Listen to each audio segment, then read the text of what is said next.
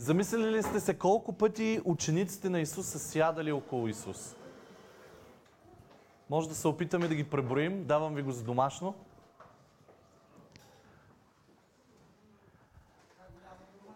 Това е голямо домашно. Това, ви, това за няколко месеца напред. Иван беше доста добър миналата седмица. Аз как, как го измислих сега? А... Но наистина те сядаха до него и това вярвам, че бяха любимите им моменти. Тогава, когато сядаха насаме с него. Огънчето там, защото в Израел, не знам дали знаете, но през деня е много горещо, но вечер е много студено. И си ги представям как са си палили огънчето, как са си го поддържали, как са си говорили. И той е нашия Исус. Си казвам, имаше ли умора в себе си? Имаше. 100% имаше умора. Обаче свършваше и разговорите с учениците си и направо си представям как някои от тях са заспивали в сладкото говорене на Исус и са се унасяли и даже не са разбрали кога Исус е спрял да говори. А той е свършвал да си говори с тях и е отивал къде? Насаме с своя баща. Още по-сладко време. Всъщност, най-сладкото време на Исус на земята. Да бъде с баща си. Да пробва онова, което ние днес живеем. Да остане насаме с баща си. Само, че от земята. И въпреки толкова хубав е, толкова силен пример е Исус. Цял ден с хора, цял ден с приближените и накрая с баща си. Голяма е тая любов. До някаква степен можем да я разберем. Но можем всеки ден да се вглеждаме в него. И да разбираме повече и повече уроци. Много добре знае как си препълнен с умора и знае какво е да ти се затварят очите и в същото време да отидеш да прекараш време с баща си. Небесния си баща. Вчера имах много така бих казал, шоков ден в моята сладкарница. И точно докато обикалях в най-стресовото си състояние, при което очаквам двама човека да дойдат за тортите, а те не са готови. И просто не мога да си представите адреналина в мене. Точно тогава видях такова силно видение и никога няма да го забравя. И когато видиш нещо подобно, ти го помниш за цял живот. Аз тичах между моите стаички там, запретнал ръкави, изпотен и вече на макс в главата си емоция. И изведнъж го виждам облегнат с една престилка на плота. Точно по средата. И аз щях да се блъсна в него, разбирате ли? Забързан, и си казвам, веднага дойде гласът на Святия Дух. Не беше нужно, просто веднага дойде и каза, включи ме. Включи ме в това, в което правиш. И си казвам, аз се блъсна в него. И, е, и много пъти живееме точно този живот. Ще се блъснем в него, защото той е до нас. Да го виждаме и да не го виждаме, да го усещаме или не го усещаме, той винаги е до нас. Той е точно там, където ни е най-напечено ще се блъснем в него. И той ни казва, включи ме. И да ви кажа, такъв мир дойде и си казах, ще те включа. И, на, и ще ме чакат. Ако трябва е там на диванчетата, затова сме ги сложили тия диванчета, ще ме чакат, но аз ще имам мир.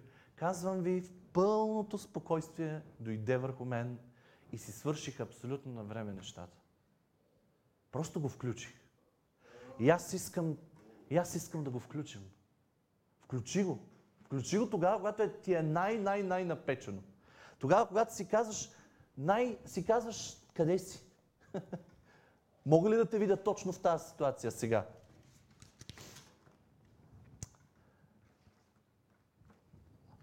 Искам да отворим на един интересен пасаж, който е в главата ми от няколко дена и това е в Битие. Те от вас, които имате Библии, може да ги отворите. Всичко това, което сега ще си кажем, е много свързано с това, което ви говорих преди малко. Битие, 13 глава.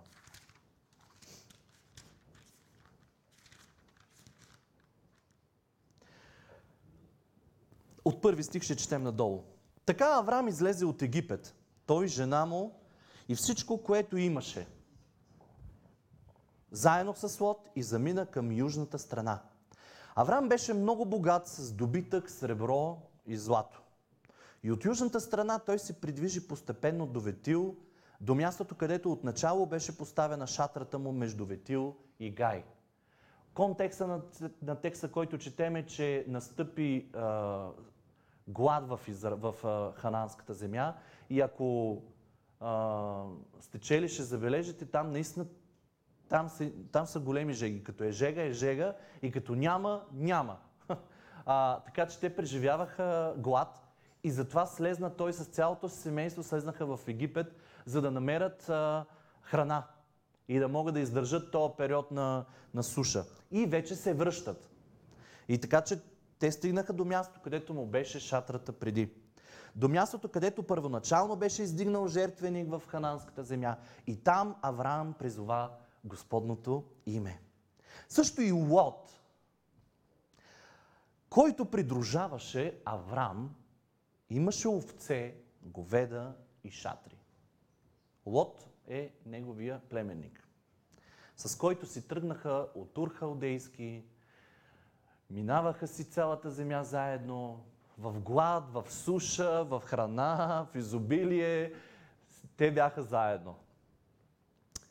И понеже земята не ги побираше да живеят заедно, защото бяха се приумножили и не можеха да живеят заедно, появи се спречкване между Аврамовите и Лотовите говедари.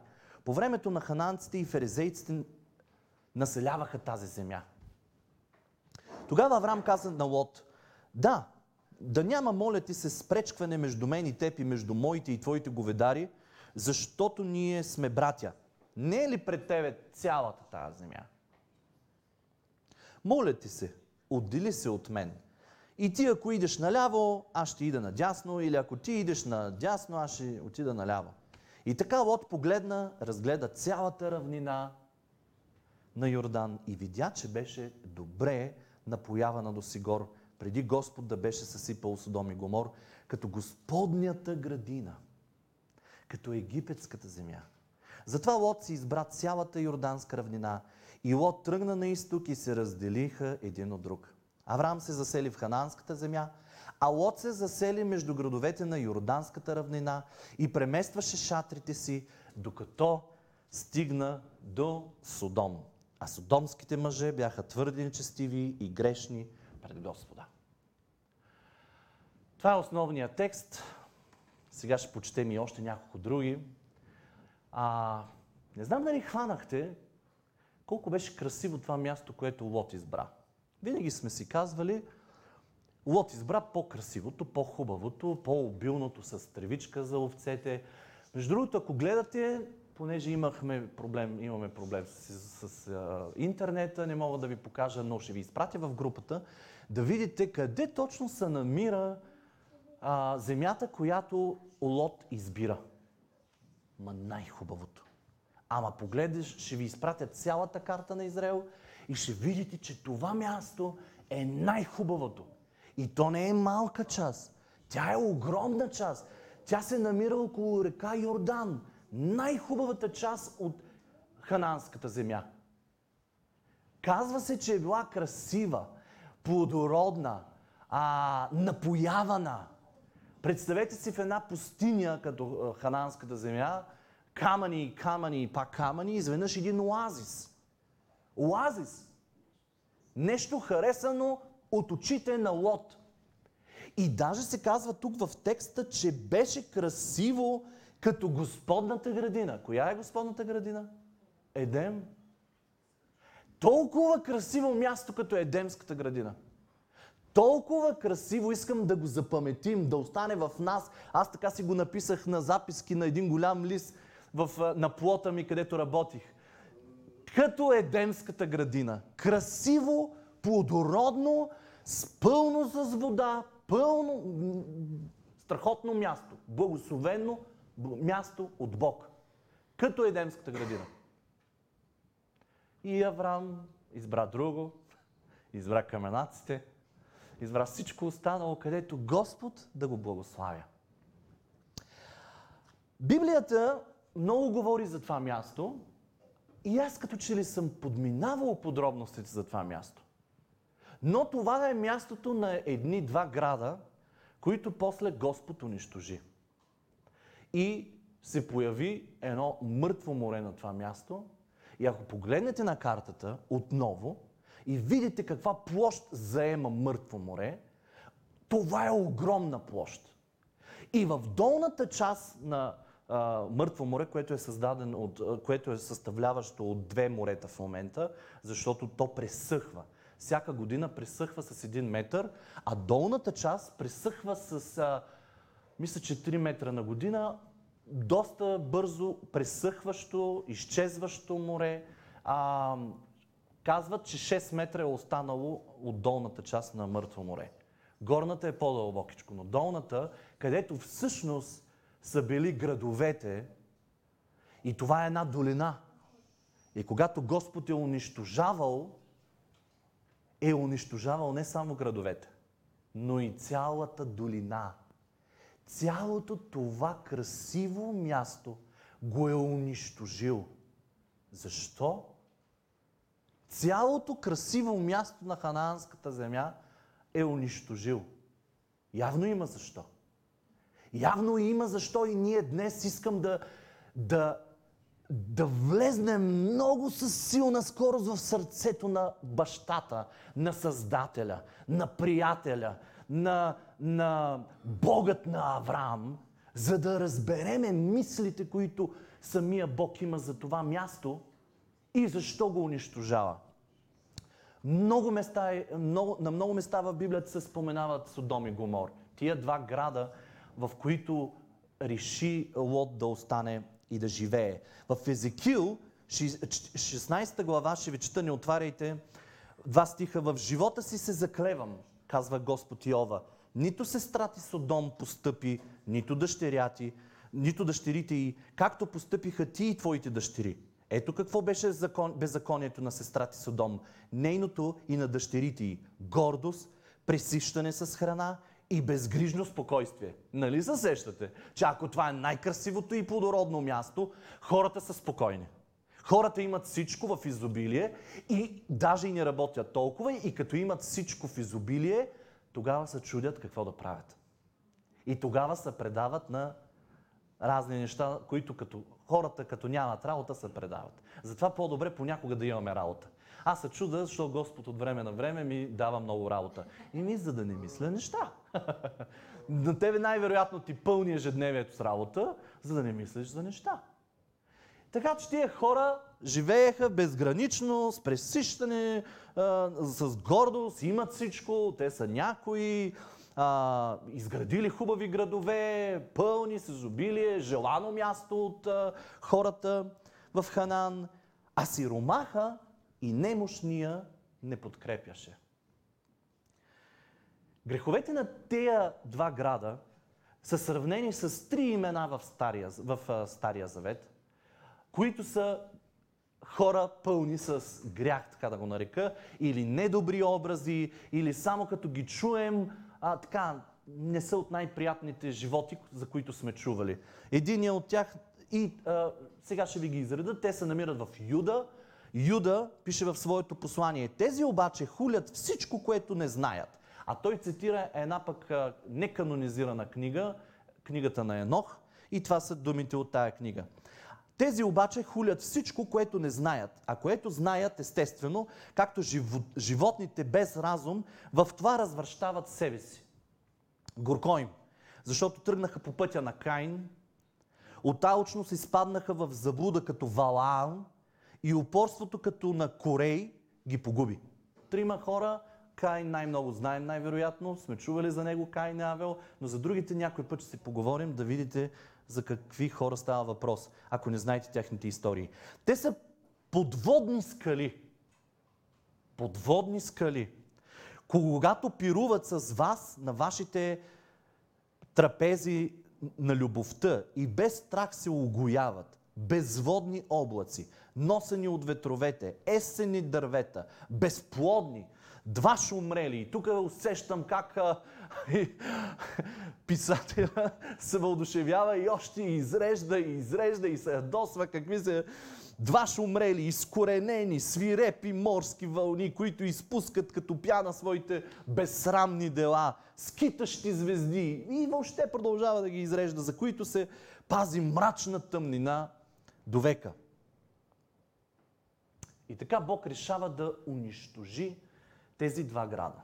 Има и още стихове, но няма да ви ги чета. Бог решава, че това зло е прекалено.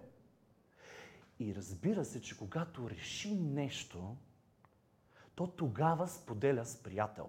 Това го виждаме из цялата Библия. И ако го виждаме като пример, аз си казвам, о, аз искам да споделяш плановете си с мен. Аз искам да споделяш какво си решил да правиш в тия трудни, безбожни времена, в които живеем. Аз искам да съм част от твоите мисли. Приятелю, Господи, искаш ли да бъдеш на това място? Вижте, в сърцето на бащата се появи решение и той искаше да го сподели. И единственият човек, за който се казва, че по това време беше негов приятел, това беше Авраам. И така Бог реши да отиде при Авраам и да сподели своите планове. Битие 18 глава, ако искате, може да отворим. Първа, от първи до трети стих. След това Господ се яви на Авраам. 18 глава на Битие. След това Господ се яви на Авраам при дъбравата на Маври. Там, в тая дъбрава, там тия горички на Маври, там разпъна своите шатри и живееше Авраам. Това беше избраното място след първия избор на Лот. Той избра някакво място, където просто Бог ще го благослови и ще му даде да види благоденствие на каменистото място до горичката на Маври. Когато той седеше при входа на шатрата си в горещината на деня, като повдигна очи и погледна, много сладка картина, много така си я представях в, в главата си. Ето трима мъже стояха срещу него. В пустощта, сред камъните, да ви кажа, не, не, няма толкова хора като в София. Нали? Там да видиш човек е интересно. Трима мъже стояха срещу него. И като ги видя, завтече се. Тук със скорост, завтече се от входа на шатрата да ги посрещне. Поклони се до земята. Той веднага схвана кой му идва на гости. И каза, господарю мой. Той вижда трима, но се обръща към един. Господарю мой, ако съм придобил Твоето благоволение, моля ти се, не отминавай слугата си. Не знам защо си тук, не знам на къде отиваш, но моля те, спри се. Аз ще те посрещна. Имаме ли такива моменти, в които можем да кажем на нашия Бог, ела, остани, аз ще те посрещна. Ела, прекарай време с мен. Моля те, господарю мой. Забележете, трима са. Той се обръща към един. Нещо интересно за онея от нас, които обичаме да се ровим. Трима, той се обръща към един. И много богослови смятат, че това е въплъщение на Исус на земята. Той, който създаде световете, който е синът на Бог, Бог Отец няма как да слезе на земята. Може да изпрати Исус и може да изпрати Святия Дух. Бог Отец стои на своя трон и царува. И затова сме си говорили и ще продължаваме да говорим. Това, което а, хората смятат за, за това, което Авраам е видял, че е видял Исус. Неговия Господ, който може да влезе в човека и да бъде забелязан като Бог. А останалите са ангели, които го придружават. Откъде можем да сме сигурни, че са ангели другите двама? Еми, следващите думи го показват. И Авраам отиде с тях. Не, избързах. Господаря мой, ако съм предубил така, така, така, така, така. И Авраам следва тук, той, той извиква слугата си, заколва тагне, да ви кажа, да зако... не, не, да мисля, че беше теле, не знам какво беше, но а, това е време да заколиш, да очистиш месо и да го сготвиш. Аз съм имал веднъж в живота си привилегията да колим теле с жена ми и знам как отива дни наред. Но тук смятайте колко хубаво време, докато се е приготвила цялата тая храна, Авраам е имал със своя Господ и другите двама ангели. В 16 стих, като станаха оттам, вече мина общението, мина хапването, посрещна ги добре, като станаха оттам, мъжете се обърнаха към Содом. И Авраам отиде с тях. Това не го бях забелязвал. Авраам отиде с тях по пътя към Содом, за да ги изпрати. Тримата стават и тръгват към Содом и Авраам с тях. И се казва малко по-надолу. Тогава мъжете, като се обърнаха оттам, отидоха към Содом, но Авраам още стоеше пред Господа.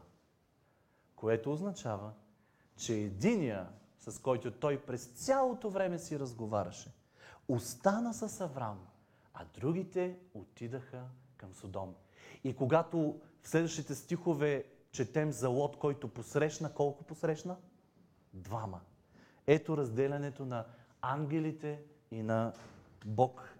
Исус, сина на Бог, Отец, който остана си говори с Авраам. И се започна един много красив разговор, на, за, на който няма да обърнем внимание, защото сме обръщали и друг път ще обърнем внимание. Но аз не искам да чета само няколко изречения. И Авраам се приближи и попита, ще погубиш ли праведния заедно с нечестивия? Виждаме как Бог вече е споделил идеята си, как е споделил сърцето си. И аз си представям как е говорил на Авраам с мъка за тия градове. За това, че трябва да унищожи най-красивата земя в Ханаан. Може да има 50 праведника в града. Ще погубиш ли мястото? Няма ли да го пощадиш заради 50-те праведника, които са в него? И приятеля от земята, Авраам, продължава да говори на Бог. Ти не би направил толкова такова нещо. Ти не бил унищожил един град, в който има 50 праведника. Ти не би направил това. Пак му го повтаря. Няма ли съдията на цялата земя да върши правда? В тия думи мога да видя искренността на Авраам и място, на което се намира до сърцето на Бог. Да му говори директно да му говори без задръжки, да му говори без религия, да му говори притесненията си, страховете си. Авраам естествено говори с Бог. Той започва твърде отдалече, твърде внимателно, но той говори за Лот, един праведник. Той говори за Лот и за семейството му, за които много добре си ги познава. И знае на какво място се намират. Продължаваме на там, 19 глава, първи стих. При вечер дойдоха двама ангели в Содом, а Лот седеше до Содомската порта. И като ги видя, Лот стана да ги посрещне. Лот разпозна веднага ангелите. Поклони се с лице до земята и каза, поклони се с лице до земята. Веднага. Праведния Лот. Онзи Лот, който доста време беше прекарал с чичо си. Онзи лот, който много добре беше виждал ултари, поклонения, а как от нищо Бог прави нещо, как се грижи за тях, как ги защитава от враговете. Лот беше видял много. И можеше лесно да разпознае кога Бог идва до него. И затова падна по очи и му се поклони. Лот беше праведен. И в а, 19 глава, 2 стих надолу ще прочетеме. Ето, господари мои, свърнете, моля, в къщата на слугата си, пренощувайте и си умийте краката. И утре станете и си идете по пътя. Същия дух като Авраам. Моля те, спри, не отивай някъде, остани, ще сготвяш и така. И цял ден Бог остана с него. Лот по същия начин. Остани, свърни, ела до вкъщи. А те отговориха, не, на улицата ще пренощуваме. И това не го бях чувал. Все едно не го бях виждал. Но като настояваше много, те се отбиха при него и влязоха в къщата му. Той настояваше и тогава те влязаха в къщата. И той им направи огощение. Същата работа. Изпече безквасни хлябове и ядоха. А преди да си легнат те, градските мъже, онея, които и те виждат, и те, и те усещат, така, жители, млади и стари, целият народ, от младо, от най-възрастното до най-младото, обиколиха къщата и викаха на Лот, къде са мъжете, които дойдоха при теб тази нощ? Изведи ни ги да ги познаем. Тоест, да имат сношение с ангелите. Ето я, ето я глупостта на тия мъже в тия градове. Един ден, ако си спомняте, когато падаха ангели от небето, заедно с Сатана, поискаха да спът с, с дъщерите на човек, с човешките дъщери. Тоест, вземаха си и, и имаха смущения с, с, с, с дъщерите и, на човека и тогава се появиха едни великани. Това е което Библията ни казва. И това беше ангелско, а, как да го, да го нарека, ангелско, ангелски грях. Но тук виждаме хората, как искат да имат сношения с ангели. На всичкото отгоре мъже. Ето това е разврат, пълен разврат в тия градове. Нещо, което не мога да побера дори в, в ума си.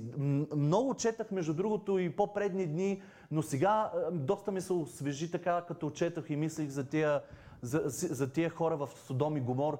Казва се, че защото спада нивото на, на, на, на морето, на, на мъртвото море, и хората намират останки и, и при, при изкопаване и извличане на солта, хората се ровят в земята и са намирали кости. И тези кости говорят за пълна зоофилия, което означава сношение с животни и в самите кости, самите кости говорят при изследването им, че тези хора са имали животински болести.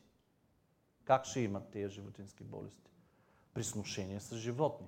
Пълен разврат, който наистина е трябвало да бъде прекъснат от Бог. Така че всички поколения след това да знаят какво се е случило с тия градове и да не се повтаря. Не, че са си вземали уроците, но а, те първа, може би, очите ни ще виждат много и ушите ни ще чуват много, преди последните времена да настъпат напълно. А Лот излезе при тях пред вратата, затвори вратата зад себе си и каза, моля ви се, братя мои. Вижте го, той даже е миличък. А, апостол Петър говори доста за Лот, там в, в едно от посланията си, и казва, че е много гостоприеменно. Ама в същото време виждаме, че и мекошав. А, познава Бог, праведен, но в същото мекошав с а, съгражданите си. Моля ви се, братя мои, не правете такова нечестие. Вижте сега, имам две дъщери. Е, брат. Ще дадеш дъщерите си на тия гладни зверове, за да защитиш ангели. Абсолютна незрялост на един праведник. Това да ви напомня за хора, които виждате, че са християни и в същото време незрели, и в същото време правещи доста глупости в живота си, ето ви го един християнин, Лот, който знаеше много за Бог, виждаше много, но беше и твърде незрял. Въпреки, че Библията го нарича праведник. И теб те нарича Библията праведник, така ли е? Независимо, че правиш грехове, ти си праведен. Защото не чрез делата си си станал праведен, а поради любовта на сърцето на Отец. И делото на сина му. Ето за това сме праведни. Въпреки, че грешим. Но тук говорим за една зрялост, която трябва да дойде в нас, лотовците. Да бъдем твърди, тогава, когато трябва да бъдем твърди, нека да бъдем гостоприемни, нека да разпознаваме Бога в живота ни и да устояваме решенията ни и да водим семейството си по правилен начин, без да предаваме области от живота ни в ръцете на Сатана. Ето е така. За да не ми вземе едно, аз ще ти дам друго. За да те нахраня. Вижте сега, имам две дъщери, които не са познали мъж. Ужас. Тях да ви изведа вън и направете с тях каквото ви се вижда угодно. Само на тези мъже не правете нищо, понеже за това са влезли под покрива на стряхата ми. Но те извикаха, махни се от тук. Ти ще си играеш с сатана. Казаха още, той дойде тук самичък и е пришелец. От някъде си дойде в нашите градове и изведнъж ще ни каза какво да правим. Той дойде тук самичък и е пришелец, а иска още и съдия да стане. Ей сега на теб ще направим по-голямо зло, отколкото на тях. Ето го тая освирепеност. Тая, та, хората в грях, те не могат да се спрат. И направиха силно, и напираха силно срещу Лот и се приближиха да разбият вратата.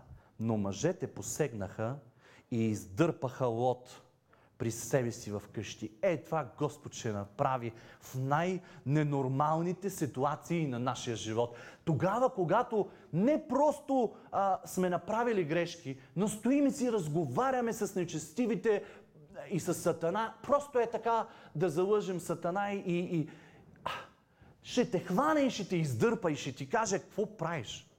Ела, аз ще те защита. Ела не прави нищо човешко, не прави схеми, не обещавай нищо. Ела и познай кой съм аз. Мъжете поседнаха, издърпаха лот при себе си вкъщи и затвориха вратата. От това затваряне на вратата аз мога да видя започването на гибелта на тия градове. Има нещо в това затваряне и измъкване на Божия човек зад вратата. Има нещо, което Бог ще направи един ден и Неговата любов, благодат, ще спре ли? Ще спре. Защото Библията говори за края на света и за настъпващия гняв на Бог. Тогава, когато хората ще се освирепели и, ням, и ще хулят Бог и няма да я има църквата, за да за да говори до край за своя Бог и Святия Дух не е на земята и това няма да доведе до поправление в хората, ще настъпи пълен ужас на земята. Пълен бунт от земята към Бог. И тогава вратата ще се е затворила. И тогава любовта на Бог няма да се проявява на земята. С затварянето на, на Божия човек зад вратата започна да се извършва това, което трябваше да стане, без да го е искал отец. Тогава мъжете казаха на Лот, имаш ли тук друг някой, зет, синове, дъщери, и които да е било други, които живеят в града, изведи ги от това място. И януари месец, когато постихме, Бог ми даде едно видение и ми затвори устата да не говоря за него. Нито знаех защо ми го дава, нито в момента мога да ви кажа пълната картина на това, което видях. Защото човешките думи не ми стигат, за да опиша това, което видях. И тези дни Бог ми каза, говори това, което видя на моите хора. И днес моето послание към вас, всъщност това не е човешко послание. Това аз усетих как Бог ми отвори устата вчера и мислите, за да ви говоря това нещо – и думите на това послание са бягай за живота си. Бягай за живота си. Не знам защо ти го казвам. Не знам какво видях в това видение, с малко ще ви го разкажа. Но твърде много общо виждам с това, което се случи с Лот. Има момент и той настъпва тогава, когато Бог ще затвори вратата и ще ти каже, събирай всичко и бягай от това място. Кое е това място? Това място беше място, в което Лот беше свикнал.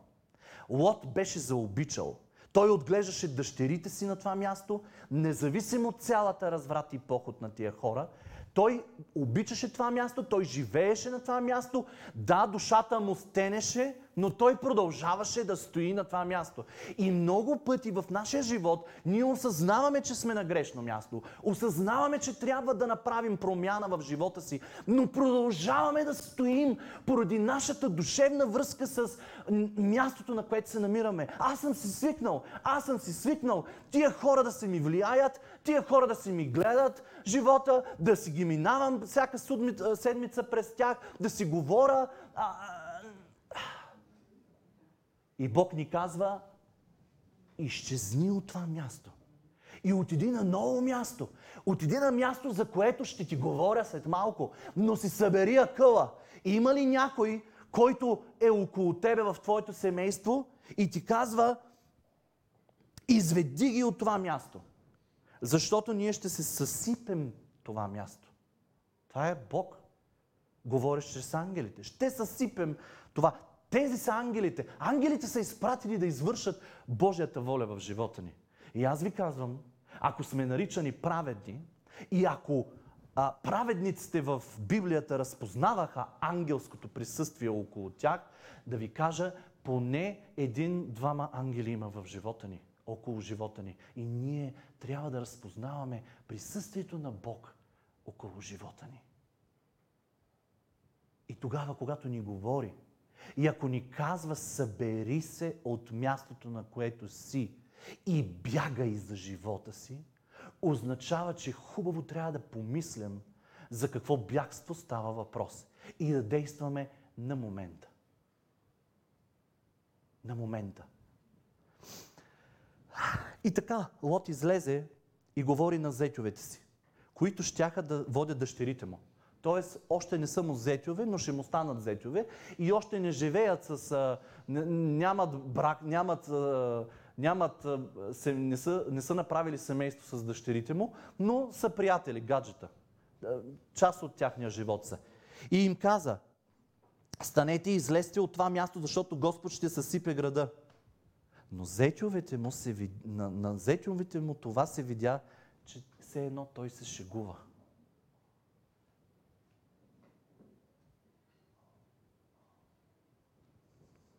И те останаха, между другото. И не тръгнаха с тях. Но той се бавеше, затова мъжете хванаха за ръка него и, и семейството му. Но Лот се бавеше. Казвам ви тая сутрин, когато Бог казва, трябва да бързаме да правим промените в живота си.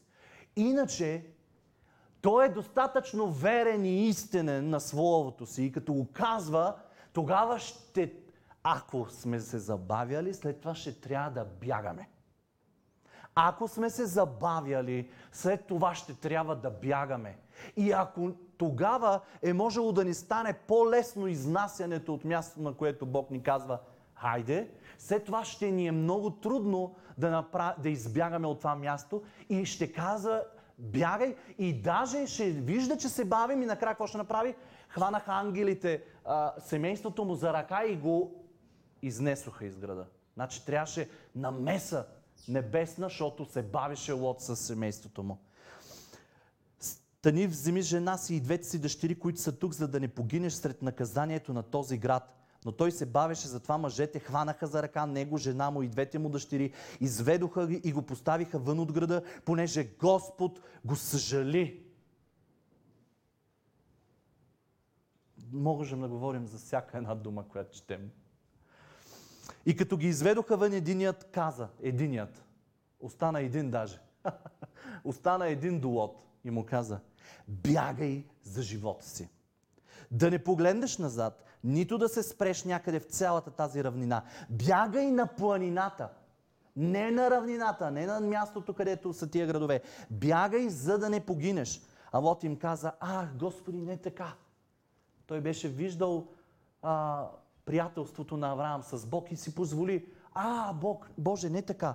Ето слугата ти придоби Твоето благоволение и с опазването на живота ми ти правиш още по-голяма милостта, която си показал към мен, но аз не мога да побегна до планината, да не би да ме постигне злото и да умра в планината.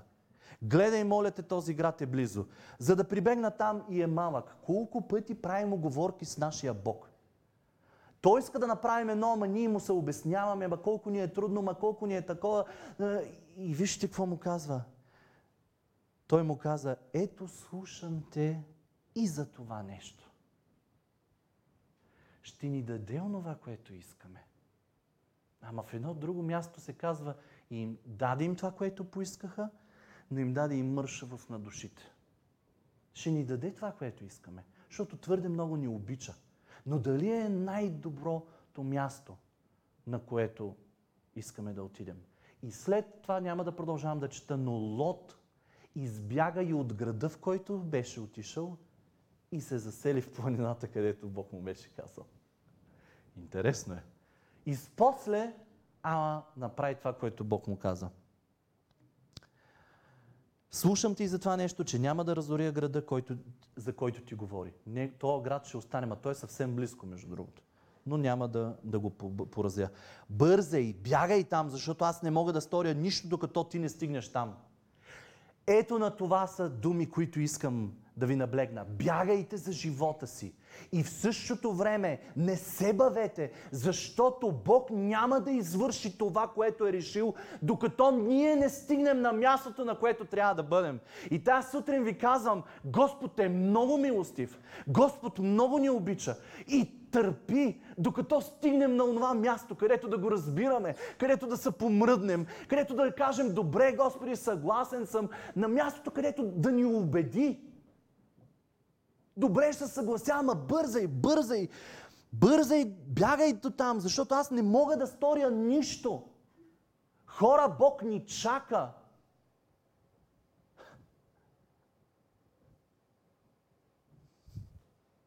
Затова този град беше наречен Сигор. Слънцето изгряваше на земята, когато Лот влезе в Сигор.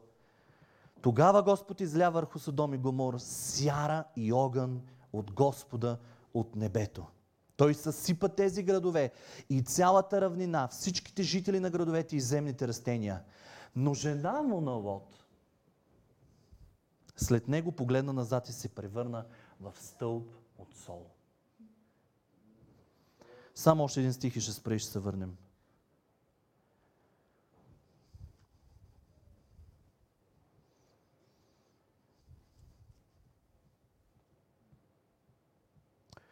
Сутринта Авраам подрани на мястото, където беше стоял с Господ, за да види Содом и Гомор. И погледна към Содом и Гомор, към цялата земя на равнината. И ето видя, че дим като дим от пещ се издигаше от земята. Бог направи ли това, което беше решил? Направи го. Спаси ли се Лот? Спаси се но и измъкнатите от града и те бяха пресяни. Трябва да стигнем до крайност за нашия Господ. Ако ни измъква, ако ни говори, да бъдем внимателни, да слушаме, да запомняме и да правим точните стъпки, които Той ни казва. Бягай за живота си. Означава, пускаш абсолютно всичко, колкото и скъпо да ти е.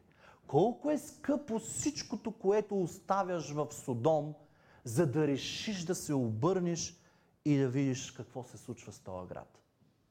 Тя, която имаше добрия пример, винаги съм си говорил жената на Лот, жената на Лот, жената на Лот. Да, ама жената на Лот е видяла прекалено много. Повече отколкото може би с очите си ние сме виждали. Тази жена от Лот, излезна, жена на Лот, излезнаха заедно от Ур Халдейски. Бог ги изведе от място на демони, така означава Ур халдейски, земя на демони и на разврат.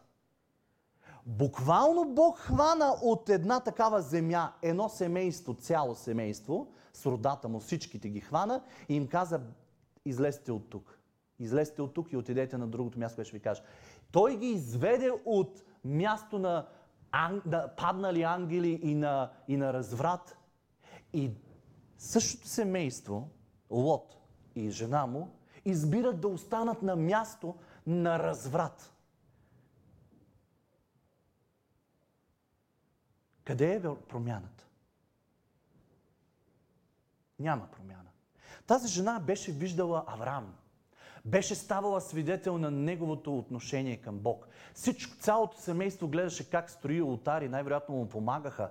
Тя беше станала свидетел на голямо поклонение към Бог. Тази жена беше видяла умножаване, преумножаване, как Бог, Бог благославяше целия им дом, не само Авраам, но и те бяха благословени поради семей, цялото е, стоене на Авраам с Бог. Те всичките бяха вярващи. Те всичките бяха благословени поради Авраам и поради решенията на Авраам. Но никога не пораснаха, за да взимат правилни решения. Лот избираше красивото, хубавото наглед и всички останали халал да име, каквото им се случи. А, Чичо, аз избирам най-хубавото, тебе Господ ще благослови. На това му казвам а, християнски тарикат. Абсолютно тарикатче. Избира най-хубавото, а за останалото бедния там да се оправят. Аз избирам най-хубавото. Замисли се. Можеш ли да намериш нещо от живота на Лот и жена му в теб? И Бог е толкова обичащ, за да ни за да стои до нас и да ни подканя. Хайде, бързай, бягай, остави това, поръсни, премести се. Добре, беш, разбирам те каквото искаш и ти го дам. Ама бягай бързо, бавиш се, давай, дърпате, спасявате и ти се обръщаш накрая, защото всичко там ти е много скъпо. Да, е това е. И знаете ли, цялата Библия говори за тази жена. Ние не знаем името. Тя остава скрита. Но тя беше видяла и добрия пример, беше видяла и лошия пример и в крайна сметка жена, която никога не порасна. Дори децата й не бяха толкова скъпи за нея, за да може да ги дърпа и да се изнесат максимално бързо. Дъщерите й останаха без майка. Идва Исус на земята и в един момент заговаря за тази жена и след малко приключвам. В Лука 17 глава. Отваряме набързо, за да видим какво Исус каза за тази жена. Лука 17 глава.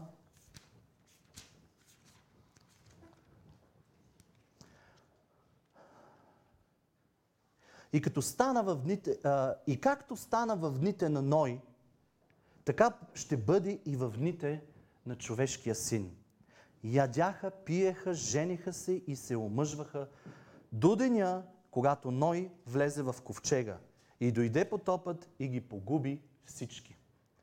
Така стана и в дните на Лот. Ядяха, пиеха, купуваха, продаваха, съдяха и градяха. Ама няма думата и се жениха. Тупш. Днеска женят ли са хората? Бе, правим сватби, но ценността брак не е ценност. По-ценно е да спиш, по-ценно е с, с човека до себе си, по-ценно е да, да се изхъбите, по-ценно е да съжителствате, по-ценно е да, а, да живеете а, необвързващо. Ето, така ще бъде и в последните дни. Няма да се женят. Не живееха, не, не се женеха и по времето на Лот. И Исус казва и в последния дни ще бъде така. Няма я тая дума. Няма я тая дума. Всичките останали неща са на лице. Но за брака го няма. Както по времето на Лот. Подобно на това ще бъде и в деня, когато човешкият син ще се яви. В онзи ден, който е на покрива на къщата, ако вещите му са в къщи, да не слиза да ги вземе. Забелязвате ли? Казано е, бягай. Бягай за живота си. И им казва, който е там, да не слиза да си взима вещите вкъщи, да не слиза да ги вземе. Също и който е на нивата, да не се връща назад. И им казва едно изречение, което стига и до нас. И ние трябва да го запомним. Помнете Лотовата жена. Помнете Лотовата жена. И хич даже не се и обяснява на учениците. И това, между другото, го казва в отговор на фарисеи, които го питат кога ще дойде царството, за което говориш. И Исус им обяснява не само на учениците, дава то пример и на, на цялата тълпа от хора, които са около него. И даже се ядосва и даже отговаря на въпроса с предизвикателство. Помнете Лотовата жена и ги оставя да мислят. И аз искам да ви оставя през тази седмица да мислим за живота на Лотовата жена. И да я помним. И да разгледаме тия пасажи пак и да мислим какво, какво може да има в тази жена, която, което ние трябва да избягваме, трябва да оставим. Бягай за живота си. Бягай за живота си.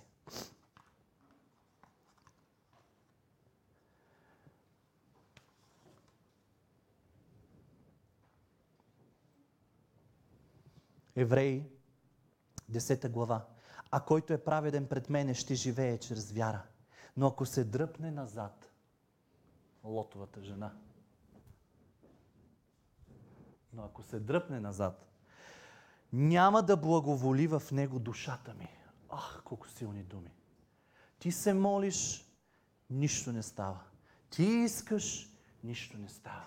Ти идваш всяка неделя, нищо не става в живота ти. Просто дали душата на Бог не благоволява в нашите действия? Дали имаме нещо, което ни възпира? Дали се дърпаме назад за нещо и не можем на 100% да вървиме и да тичаме към онея неща, за които Бог ни говори? Ние обаче не сме от тези, които се дърпат назад и се погубват. Амин. А от тези, които вярват и душата им се спасява. Бог говори на вярващите тук. Бог говори на своите си.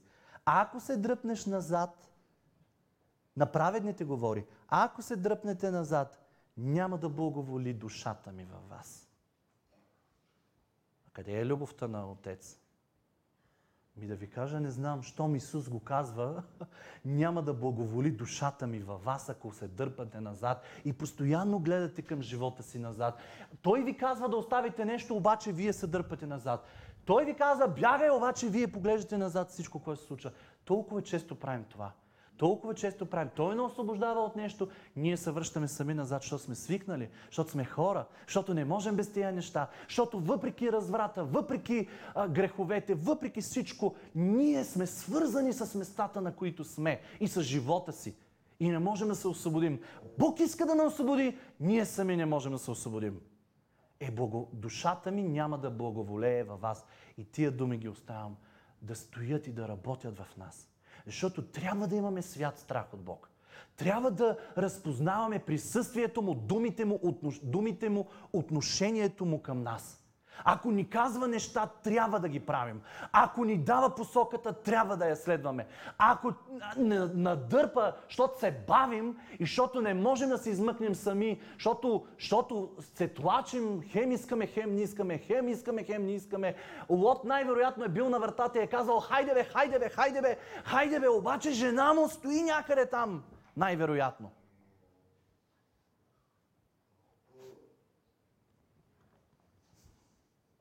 Лука 9 глава. А друг каза, ще дойда след Тебе, Господи.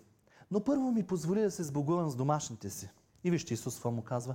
Никой, който е сложил ръката си на работа и гледа назад, не е угоден за Божието царство. Той е сложил ръцете на работа и гледа назад.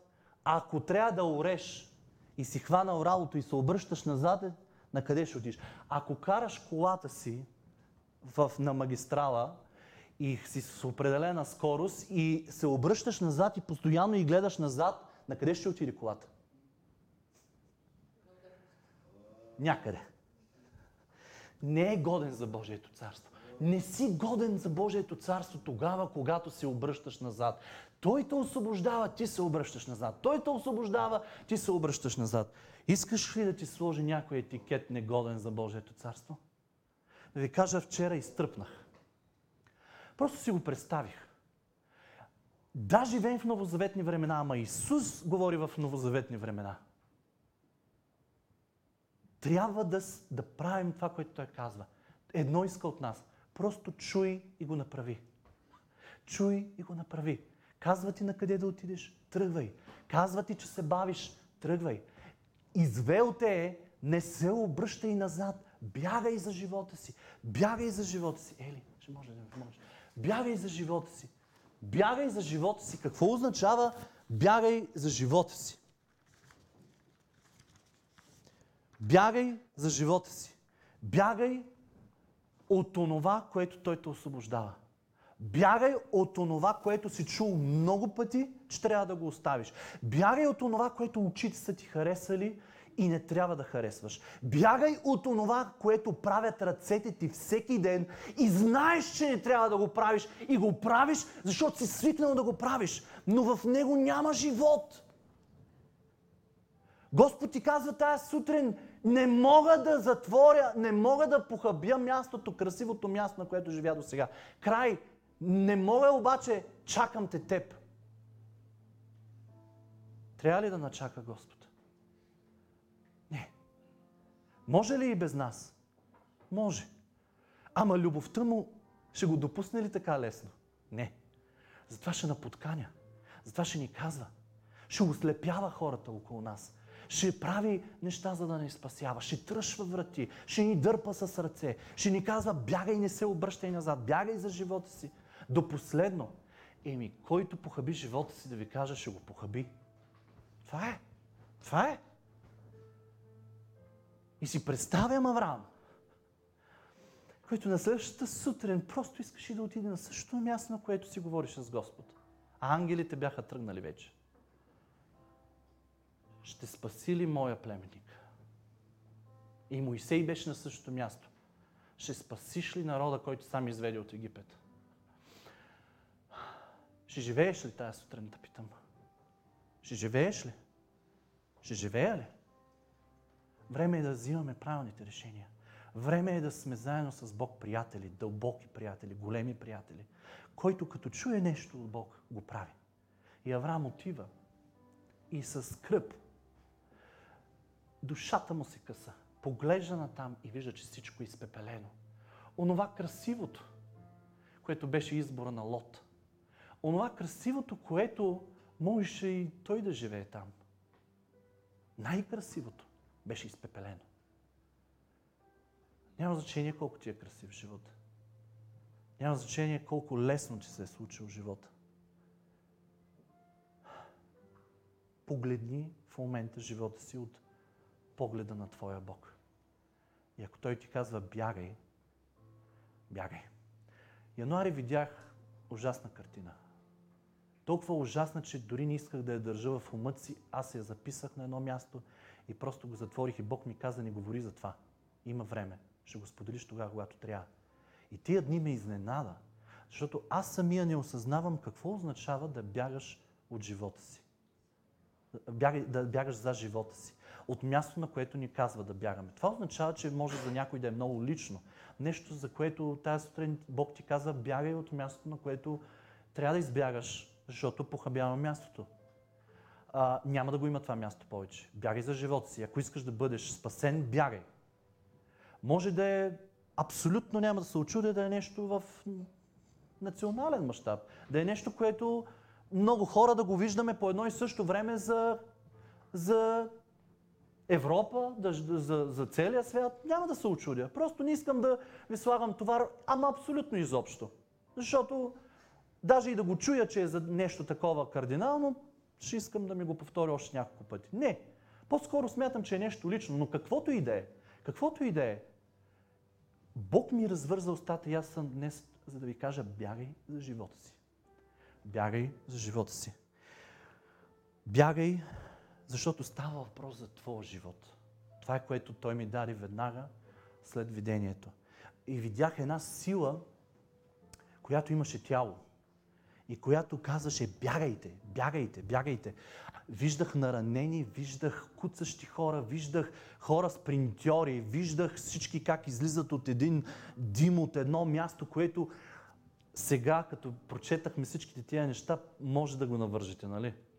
за тази картина, но януари, когато най-малко въобще съм си мислил за тази картина в Библията, изобщо не беше толкова силно. И когато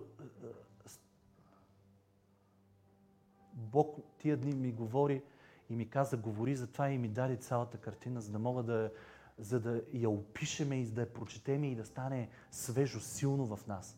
Но тогава не разбирах. И тия хора на талази бягаха, който както можеше. Бягай за живота си. Това бяха думите.